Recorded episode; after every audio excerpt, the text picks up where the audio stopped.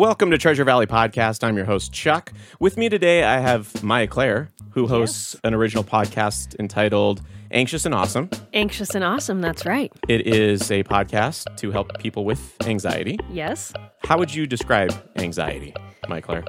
Well, one of my favorite ways to explain it is that it is an overactive stress response to anything that your body deems dangerous.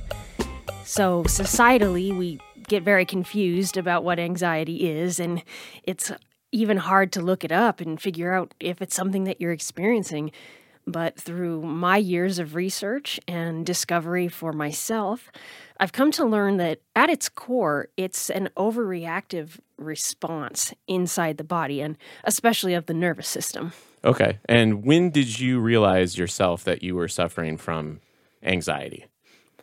It took me about four years of having pretty severe symptoms before I actually realized that's what was happening. And having a word for what I was experiencing was a really important moment. I was about 24 and I just remember hearing the concept of being anxious, having anxiety, and for me, having that label which of course can be limiting if it's just a single label. However, at the starting point for me, knowing that I wasn't just crazy and that there wasn't something inherently wrong with me was incredibly relieving. So that happened for me when I was about 24 years old, and that's what started me on this incredible journey towards today. My 24 year old self would be very pleased with how things have turned out at this point. It's still a continuous journey, but it is amazing the amount of healing that can happen. So, along those lines, uh, I kind of want to interject a little bit too, because anxiety for me is a more recent phenomenon. Um, I tend to be more excited. And I don't know if this is true. Uh, I have a degree in psychology, but I am not a psychologist. So, uh, one thing that I noticed is that for some reason the, that overstimulated nervous system if we're excited about something and it's like mentally expected um, it feels good Yes. but when that overstimulation happens for no apparent reason and you can't quite pinpoint what the heck is going on Yes. it's extremely unpleasant yes. like those butterfly feelings or the the the, the tingliness in your hands um, that's what i experience Yeah. what does it look like for you Well, there's a lot of physical sensations with anxiety, and you're right. There can be an element of it that almost feels good. And for me, it would come in cycles. So I have what could be considered chronic anxiety or long term, any kind that is just consistent and that happens over an extended period of time. And the physical sensations that can come with that. For me, I have like increased heart rate is a massive one. that's not fun My either no, my breathing can get restricted. Um, sometimes like clammy hands. Um, a main one is brain fog. My brain will actually just shut off if I get too overwhelmed. And different people are going to have different responses because it is ultimately that stress response. And while we have the fight and flight response that are like traditionally recognized, like the overactive experience with like a flight type yeah. and fight you, you get more aggressive. There's also freeze and fawn um, there's four like main types Okay. traditionally that have been studied and i was primarily a freeze type so that can lead to some depressive symptoms as well a lot of being extremely tired and just physically feeling like you don't have any physical energy or strength so my body would actually shut down when I got too overwhelmed. And that's something that I've learned a lot about and have been able to work through and start to balance more. But it's one reason why anxiety can be so confusing because there are a lot of different physiological and psychological responses to it. So it can feel like a puzzle, but ultimately it all comes down to the same things help us all, as I talk about on my show. what is the what is the fawn response i'm unfamiliar with that one Oh, yeah. So the fawn is interesting. It's where you prioritize someone else's needs over everything else. oh okay So, you become hyper focused on Yes. trying to like put that energy somewhere and it usually yes, involves overwhelming somebody that you care about, I would imagine. It can, yes, and just trying to take care of other people. I need to get more cookies out to people. yes, I need to just keep baking and delivering cookies. that's a good metaphor for sure. Yeah. Yeah, and, and you can lose a sense of self. So you just become subservient to others. And it's um, th- everyone has sort of a primary response and then secondary. And it's interesting to see the way that they interact with each other. So, for example, as a freeze fawn type myself, it's like if I can't leave a situation, I'll just start fawning. So, like, oh, maybe I can change myself to fit in better. Maybe I can say the right thing. And just you lose your sense of self and you start to try to like fit in to the social circumstance. And you ultimately make yourself smaller and quieter. Yeah, That's as a means kind of, of, the core, as a means of defense. and coping. Yes, Uh, exactly. what coping strategies have you found that you can recommend to people to help out in those situations where you might be stuck, feeling anxious? One of my favorite things, which is backed just by um, science, science. Sweet. we're gonna quote. We're gonna quote science on this one. I couldn't remember the specific branch, um, but breathing. So, being conscious of your breath directly affects your nervous system. And your nervous system is the communication network that's sending out the signals to be overly stressed or to defend yourself. It's the one that goes haywire when we get really anxious. We actually become overly sensitized, and our sympathetic, which is the part of our nervous system that controls all of our stress response, it kicks into overdrive. So hmm. we're running that way too often. What we need to be doing is running the parasympathetic, and I like to think of para positive, Okay. as in like pleasant. Okay. Rest and digest, we often say about the parasympathetic. Okay. When it kicks in, you're feeling okay, you're feeling good, you're feeling healthy, you're able to literally be in a healing process. We're actually, as humans, supposed to be running the parasympathetic part of our nervous system most of the time. Okay. The sympathetic is there to like kick us into that high gear if we need to defend ourselves or if we need to be active, if we need to be taking an active role in our safety. So it's a great system, but when it gets overcharged, you can see how it causes problems. Yeah. And we know that the way that we breathe is a really effective way to start transitioning us back into the parasympathetic, that positive, pleasant side that we're supposed to be running in. So, one of the things that I really love is to remember that breathing in through your nose, um, and the breathing in is the most important part, it actually signals to your brain that you're okay.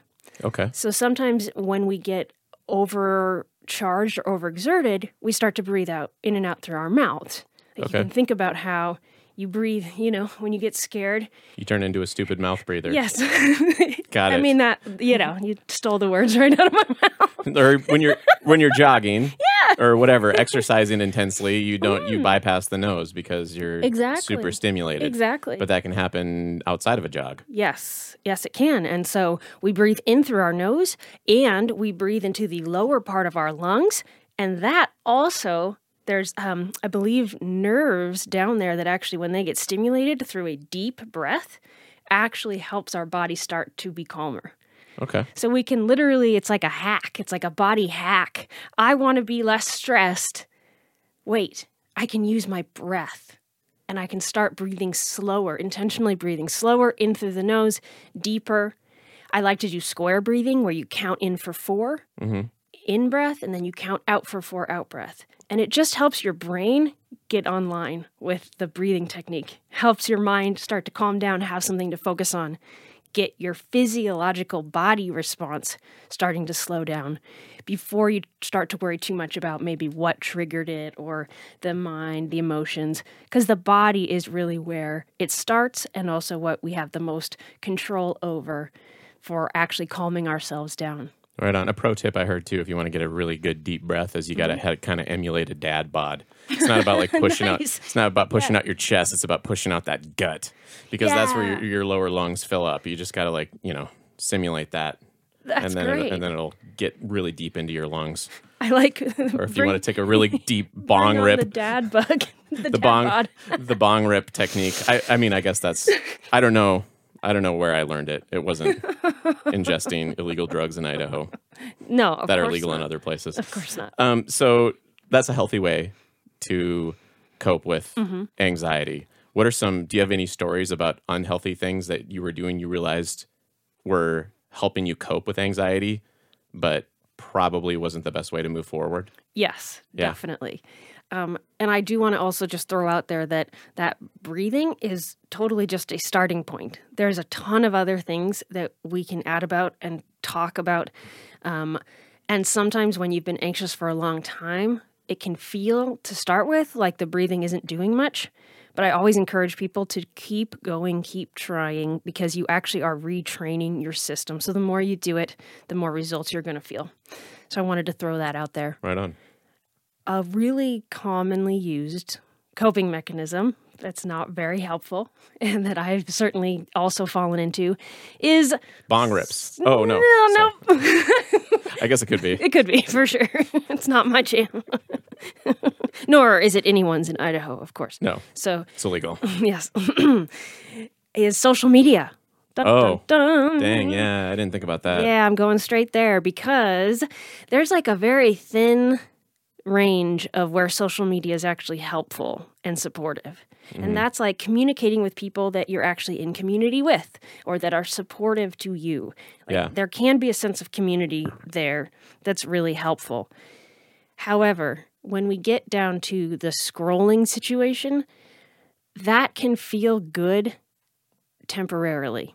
And so I've definitely used it to help myself feel calmer when just like, oh, good, it's a distraction. It's a distraction. So there we go. I'm feeling a little bit better. The problem is that the distraction stops and you aren't actually making yourself feel better.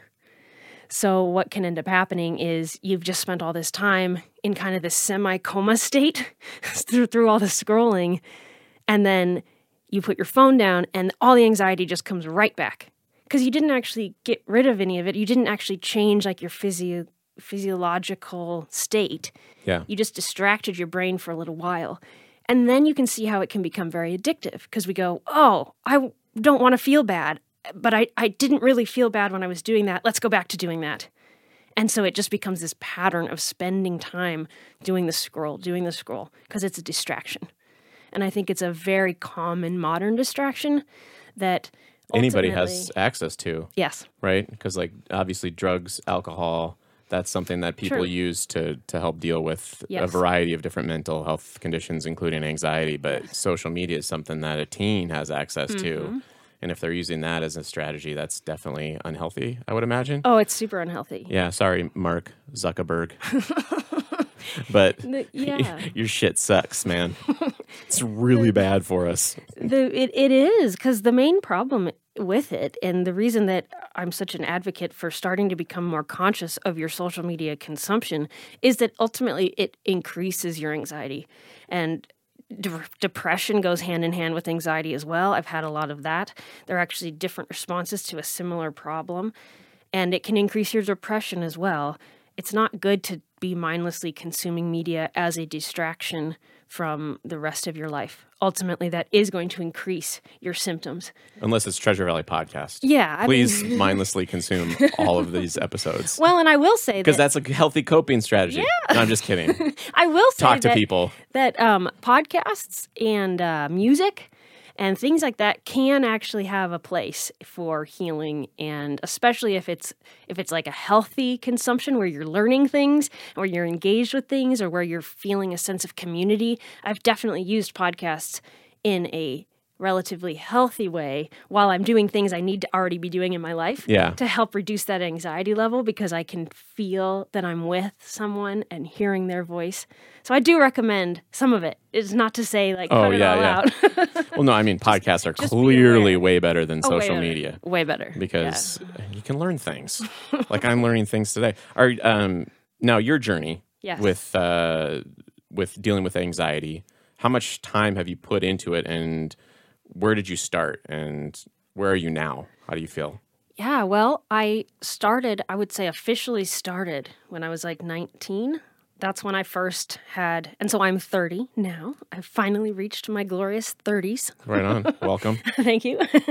uh, a classic millennial baby born in 92. Um, I started officially when I was 19. I started to become aware that I was having problems.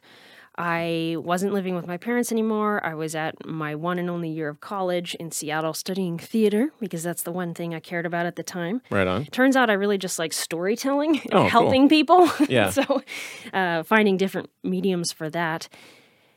But I realized that I was experiencing some depression, some overwhelm, some anxiety. I was just starting to become more consciously aware that something wrong, bad was happening inside of me. But it took a few more years of exploration, like I said at the beginning of the show, to actually have a label for it and actually start doing things actively towards getting better. So for me, that process looked like the main points would be um, therapy has been extremely important and something I put off for a long time. Yeah. And I'm sad that I did because it's been a huge, huge, huge help. And I've done online therapy, in person therapy, I've worked with different people. Every single person I've worked with and every medium I've worked with has been helpful.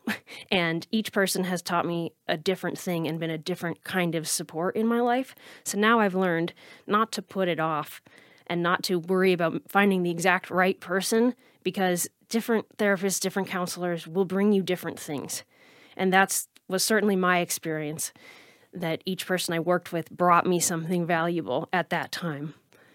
Another thing for me was getting the correct medications. Um, that was super, super important because I had neurology that wasn't functioning correctly. My brain was not producing serotonin correctly.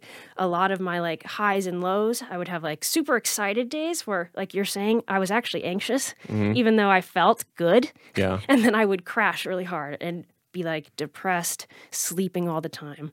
So that was kind of my life cycle, um, learning how to cope with the necessities of life while on a high and while on a low. Yeah. And being like two different people. And then having the real me in the middle that would mm. like pop out sometimes Yeah. if I felt good.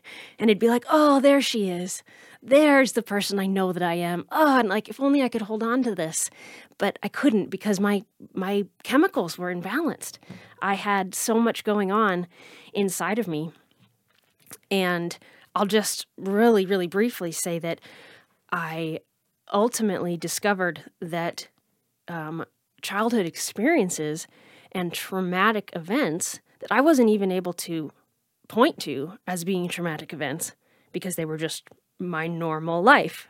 To me, it was just the way that I lived and the way my family was.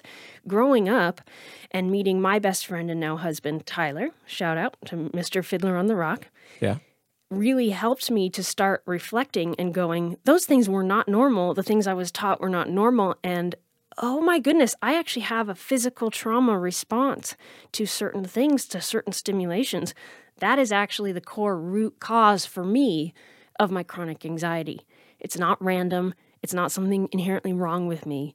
It's things that I learned and experienced that got programmed into my system and affected my neurology that are now giving me all of these symptoms. So it gave me something to point to and start working on. And that was a huge, huge leap forward in my healing process. So those situations that you deemed normal, you realized were causing you to have a heightened level of arousal in your brain all the time, which Yes. I'm sure there are a lot of people Yes. out there that have that exact same story um, that's true for them. Mm-hmm. How would you recommend they start to find truth in that? Well, definitely um, talking to somebody. That's a really, really good way because you start to tell your story and then you get a reflection back from someone else. So that's why I really recommend counseling and therapy, honestly, for all human beings. Because the way I like to think of it is that we need to share our feelings and our experiences. And being a human is challenging. We have a lot of information coming in. We have a lot of experiences happening. We have everything that happened in our childhood that now we're trying to learn from and live with as an adult. We've got all of these factors affecting us and who we are. And being able to talk about that and get a different perspective from someone who's there 100% to do that for you Yeah. is Reliable. really, really invaluable. Yeah. It's- It's something that we can't get just from our friends and family because, uh, first of all, they're not trained to do that and to know how to listen and how to respond. And there also has to be a give and take with other relationships. It can't just be, I'm here to process my stuff and I get a whole hour to do that. That's a really invaluable experience that we don't normally get in our everyday life. No, and it's, it's kind of to, to put that on your friends and family if you're uh, most Mm-hmm. time too people that aren't trained um, just kind of put themselves in your shoes very quickly or they deal like when I've had that happen to me this is what I did and it can be Yes. just very dismissive And very like, I, I want to give you advice, which Mm. isn't necessarily right. You don't necessarily need advice and what to do next. You need to start with, what am I experiencing? yeah how can I? And that's how you're going to start understanding if things from your life experience in your childhood are still affecting you now, is by starting to explore that. And you can do it on your own. I actually did a lot of it by myself. I wished that I'd been working with a counselor and a therapist. That would have been better. So that's why I recommend it. right on um, But there are some books that are really, really amazing. Um, one of my favorite is called um, Complex PTSD From Surviving to Thriving, and it's by Pete Walker. And it's just a really validating book that's designed for people who had difficult childhoods, but who may not have been physically abused. He does discuss that, absolutely, because that's very, very real. But for some of us, like myself, when there wasn't something very, very specific to point to, like my parents never hit me. So my brain just went, well, you were fine. Mm-hmm. But the reality is, there was emotional manipulation and mental abuse and neglect and all of these things that are invisible. You can't point to them, but they absolutely have a massive effect on you and a massive effect on your neurology. They affect all kinds of things. So, that book in particular for me was a really great opening of the door to start seeing, oh, there's something else here. And this person understands it. Just an author that I've never met in real mm-hmm. life, but a book can have a really amazing impact. right on so check that out I'm assuming that he talks about the ACEs the adverse childhood experiences in that book I maybe or believe so. yeah so that's something that you could look up yeah, really ACEs quickly is also helpful. Yeah, because it's not just about getting smacked around Mm-hmm. when you're a kid. There's a lot of things that an unhealthy parent can do to cause stress in a Yeah. child, which then can easily become hardwired. Yes, You know, exactly. just like uh, I'm trying to think of you know any other type of of neurological wiring. A kid that plays baseball at a very young age is going to be able to throw much better than the one that's starting when he or she is 12 or 13 years old. It's like that you get that stuff hardwired That's a really good way to think of it. physically Absolutely. and yes. mentally as Yes. well. So your podcast, how do you see that helping others? You've had a book Yeah. that helped you. Mm-hmm. What is your what is your idea for the podcast as far as that's concerned? I have been so inspired by podcasting because it is such an effective way to get information to a lot of people. A book can sometimes, as helpful as they can be, sometimes be a little bit challenging because it's a lot of information and it requires a certain amount of like personal commitment to mm-hmm. reading the book and processing the information. And I wanted to provide this really crucial information in small, really digestible pieces that would be easy to share and easy for people to understand and start applying to their life. So I realized that a podcast would be a really great way to reach people in a format that's super easy to engage with. You can just put it on and listen when you're driving or when you're Yeah. working, or you don't have to take a special time out of your day to start thinking about these things. And the whole point of Anxious and Awesome is to be a really reliable resource that presents the information in a really gentle way that's really accessible, where you actually can start feeling a sense of calm just by listening to it. And every episode is going to have a tool belt takeaway because I like thinking of us as superheroes. okay. As if you've dealt with this kind of stuff and you're still at all functioning, like I just believe that you are a tough person because this stuff is so hard and I've Yeah. lived with it for so long. I'm amazed at some of the things that I've been able to do despite having these symptoms. So I want other people to get that sense of validation as well. Yeah. Um, that helps us all move forward and have better self esteem. So you will have in every single episode, there's a specific thing that you can do right now or think about right now that can actually help you today. So we're taking active steps towards improving our lives and helping other people improve their lives by sharing really simple little tidbits that are useful right now because we don't want to put off our healing.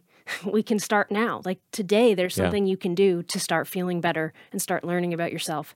And the sooner you start, the more days in the future you're going to have that you don't have as many symptoms. And it's okay to start small.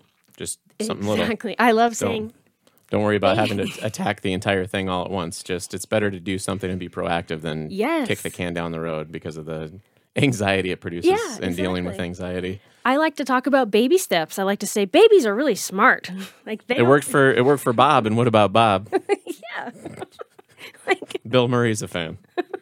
yo, big fan. Yeah. Um, babies don't hate themselves because they can't walk yet. Like I, I just love this metaphor. Like they get up, they try, they fall over. Yeah, sometimes they're grumpy, but they don't have like this whole negative self-loathing process because they didn't walk correctly. And that's the way that I see all healing journeys, healing processes. It's the mm-hmm. tiny victories that have to be celebrated. Like the tiny, tiny little ones of every day. Because those tiny victories start adding up into a life that you might not have ever been able to imagine having, you know, a few years ago. Yeah. And it's starting to slowly, slowly build on itself. And the more you can celebrate those little victories, the more actual positive neurology you're building in yourself. It's amazing. It feels good in the moment to celebrate yourself, but it actually is also helping rewire your brain To be more positive. to be more positive. Yeah. because we kind of tend to focus in on a lot of the negative things that do Yes. happen. Setbacks usually are sudden, Mm-hmm. Whereas progress is always slow and arduous. Yeah. But is it really? And that's the question that I ask because well, it depends upon where you're looking, I guess, right? Exactly. If you're making a little bit of progress, as long as you're focused on that, then Yeah, a tiny bit of progress Yeah. is still progress. And so it is just about changing that way that we're thinking it through, that we're thinking about it, changing, yeah, changing our thought processes. right on. What advice would you give yourself um, if you could talk to yourself in the past, a younger version of you? Ooh, I love it. I would tell her, first of all, don't be afraid to go find a therapist. Okay, That's go. Don't be reluctant to see a therapist. If you're feeling crappy, just do it. just try it. And Yeah. and also I would tell her to call people and interview them. Um, because I didn't realize I could do that. And I literally spent years not getting any help because I was afraid to get help. Yeah, and you know i would have loved to start this process earlier. I at the same time i trust you know i, I you just have to you have to trust where you are at now and start from where you are now. Um, every day is ultimately a new day. Uh, not to be cliche but that's all we've got is today. So what's the step that i could take today? And just giving her that little boost of like you are worth help. You do deserve support, regardless of what your brain might be telling you. Hmm. Like, it's not true that you're not worthy. It's not true that you're not lovable. And you deserve to have more resources in your life that support you in experiencing the truth, which is that you are lovable, you are worthy, your life is valuable, and you can get better. I would love to just look her in the eyes and say, you can and you will not always feel this way. Like you you can feel better. You can have the life that you know somewhere deep inside that you can have. You know, that that little tiny dream is is real. It's true. Uh, there is there is a light worth pursuing. right on. Yeah. That's good advice. are you are you uh, tackling any other projects here in the future? Personal, professional? Is there something else coming up? Yeah, well, just for Anxious and Awesome, I'm putting together a website. So it- Cool. it exists. It's anxiousandawesome.org. Okay. and it is going to be a whole hub of resources. So, all of the articles and books and videos that I use for my own education and that are referenced on the podcast, they're all going to be on there. I'm also going to have text versions of all of the podcasts so you can share them as articles. There's Oh wow. different kinds of therapy because for example sometimes financially it's hard to get therapy so i'm going to be discussing your options for that there's some online programs that are less expensive there's ways to talk to your family about it to get their support so there's just going to be a lot of really good stuff on there so Good. you can jump in and start right there if you don't know what you're doing or if you really need support you'll have one website anxiousandawesome.org Cool. that's going to have a lot of resources so that you're not like me going, the internet's a huge place. Where do I start? What Yeah. do I do? That was always Cool. my dream to create that little hub, that little starting point that plants that seed of hope and says, like, grow, grow. Yeah. There's a place to start from. You're not alone in this. and several different options as far as like how to move forward. exactly. So you can take the least stressful way. Yes. Right And, on. and the way that works best for you and your life circumstances, because we're all different. yeah. We don't have to subscribe to the exact same path. That's just not how it works. Uh, that's primarily the thing for me is just continuing to really build anxious and awesome and make it a thing that is a real support system in our communities and on our interweb family. Awesome. Well, that's a noble goal. Thank you. Thanks so much for joining us today, Maya Claire. The podcast is called Anxious and Awesome. Website anxiousandawesome.org. Org. Yeah. Thank you all for listening today and watching, possibly if you're on YouTube as well. Uh, Treasure Valley Podcast is a Lower Gentry Studios production. You can go to lowergentrystudios.com to check out back episodes as well as a lot of other cool creative content. Thanks, Chuck. This was great.